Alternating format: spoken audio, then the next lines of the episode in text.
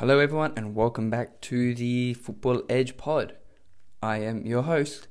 Uh, I know it's been quite a while, but we are back with another episode.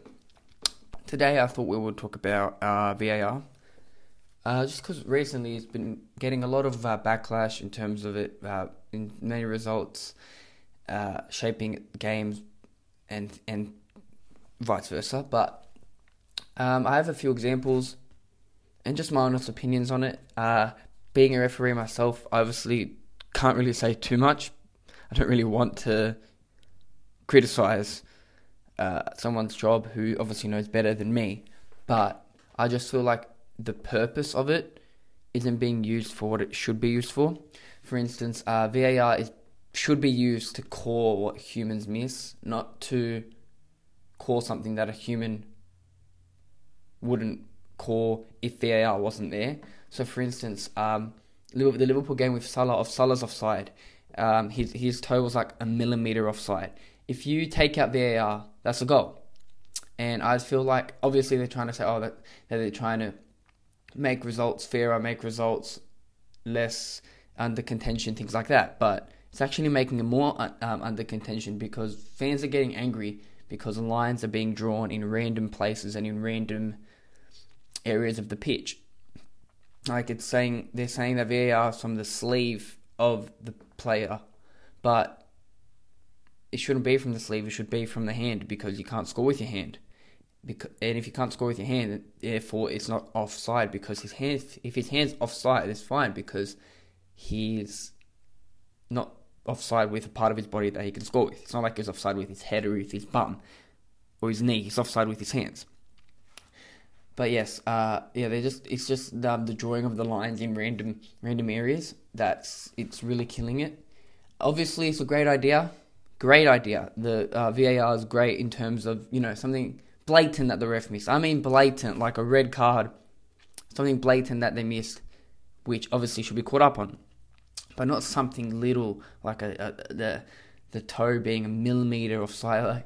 Like, get rid of VAR in a local game a semi-professional game or a professional league that doesn't have VAR, 99% of the time that's being a goal. It's being caught a goal. And that's where it should stay. Football is obviously obviously want everything to be perfect, everything to be right. But football is made to be for the fans and if the fans aren't really liking it, then I'm not saying it should be scrapped, I'm saying it needs to be fixed. Um, and uh, obviously, second goal, Sadio Mane was offside. Didn't really need VAR for that. That was that, that was clear, clear offside. But the penalty, um, obviously, I'm a bit um, 50-50 on the penalty. I know Robbo did get him, but again, I just feel like if VAR wasn't there, it's not being called a penalty. And I know you're going to think this is biased standpoint where where where it's all coming from you know that is always affecting Liverpool. But you've got to remember, last year Liverpool were gifted so many goals thanks to VAR. Many of them, um, many of them were were controversial as well. And obviously, I don't remember because it was so long ago. But now that it's consistently week in week out, results are being shaped because of it. It's just turning more like rugby league. So for those of you that are international viewers, uh, the NRL, National Rugby League every single try is go, goes to video ref, and it's just annoying because every single try goes to video ref. It just wastes time that doesn't need to be wasted. And I feel like that's the same now. That's going. That's happening with football. Is that every single time something happens, it has to go to VAR or VAR has to check it, and it's just wasting precious time. Especially when you're at the game. When I'm at the games and you're seeing VAR, it just takes so long. You know, the ref has to check, and then if he doesn't, if they don't know to get get a closer look, then they have to go to the cameras. And that's another problem. The problem is the cameras. Obviously, you can't get cameras every single. You can actually get cameras in every single angle, every single direction, but obviously they have to employ more people, and I don't know how they feel about that. Uh, I, in the Olympiacos game, when Rafinha handballed it, yes, it was a handball. We're not going to deny that it wasn't a handball, but the place that them giving a penalty was beyond belief, actually beyond belief. Even if the other team if we got awarded the penalty, I would say it was a free kick. It was the same with Fabinho when he fouled. I don't remember uh, when he got when he fouled when it, when it was a free kick and they gave a penalty. If there is no hardcore evidence, hardcore proof that it is a penalty, you shouldn't give it. VAR shouldn't be a, shouldn't be entitled to give that. Uh, again, 99 times out of 10 in a local game, that's being caught, or a, or a professional game that doesn't have VAR, that's being caught a free kick. If you don't know, you give the benefit of the doubt, and the benefit of the doubt should be a free kick because therefore both parties get what they want. One team gets the foul, and the other team gets not as clear of a goal scoring opportunity, which it should be. The penalty just ruined the game for Olympiacos and probably ruined their chances of making it as the second place team in the Europa League, in sorry, in the Champions League, and it's just ruining the game that we all know and love.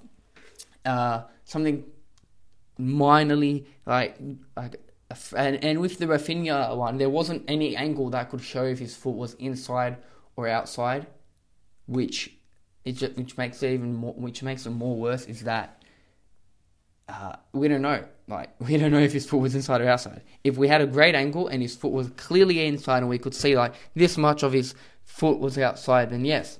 But also the you, the infringement took place outside of the box, but yes, his um, his leg was maybe a millimeter inside. But even then, how can we see? How can you tell based off a camera angle that doesn't even show clearly if he's in or not?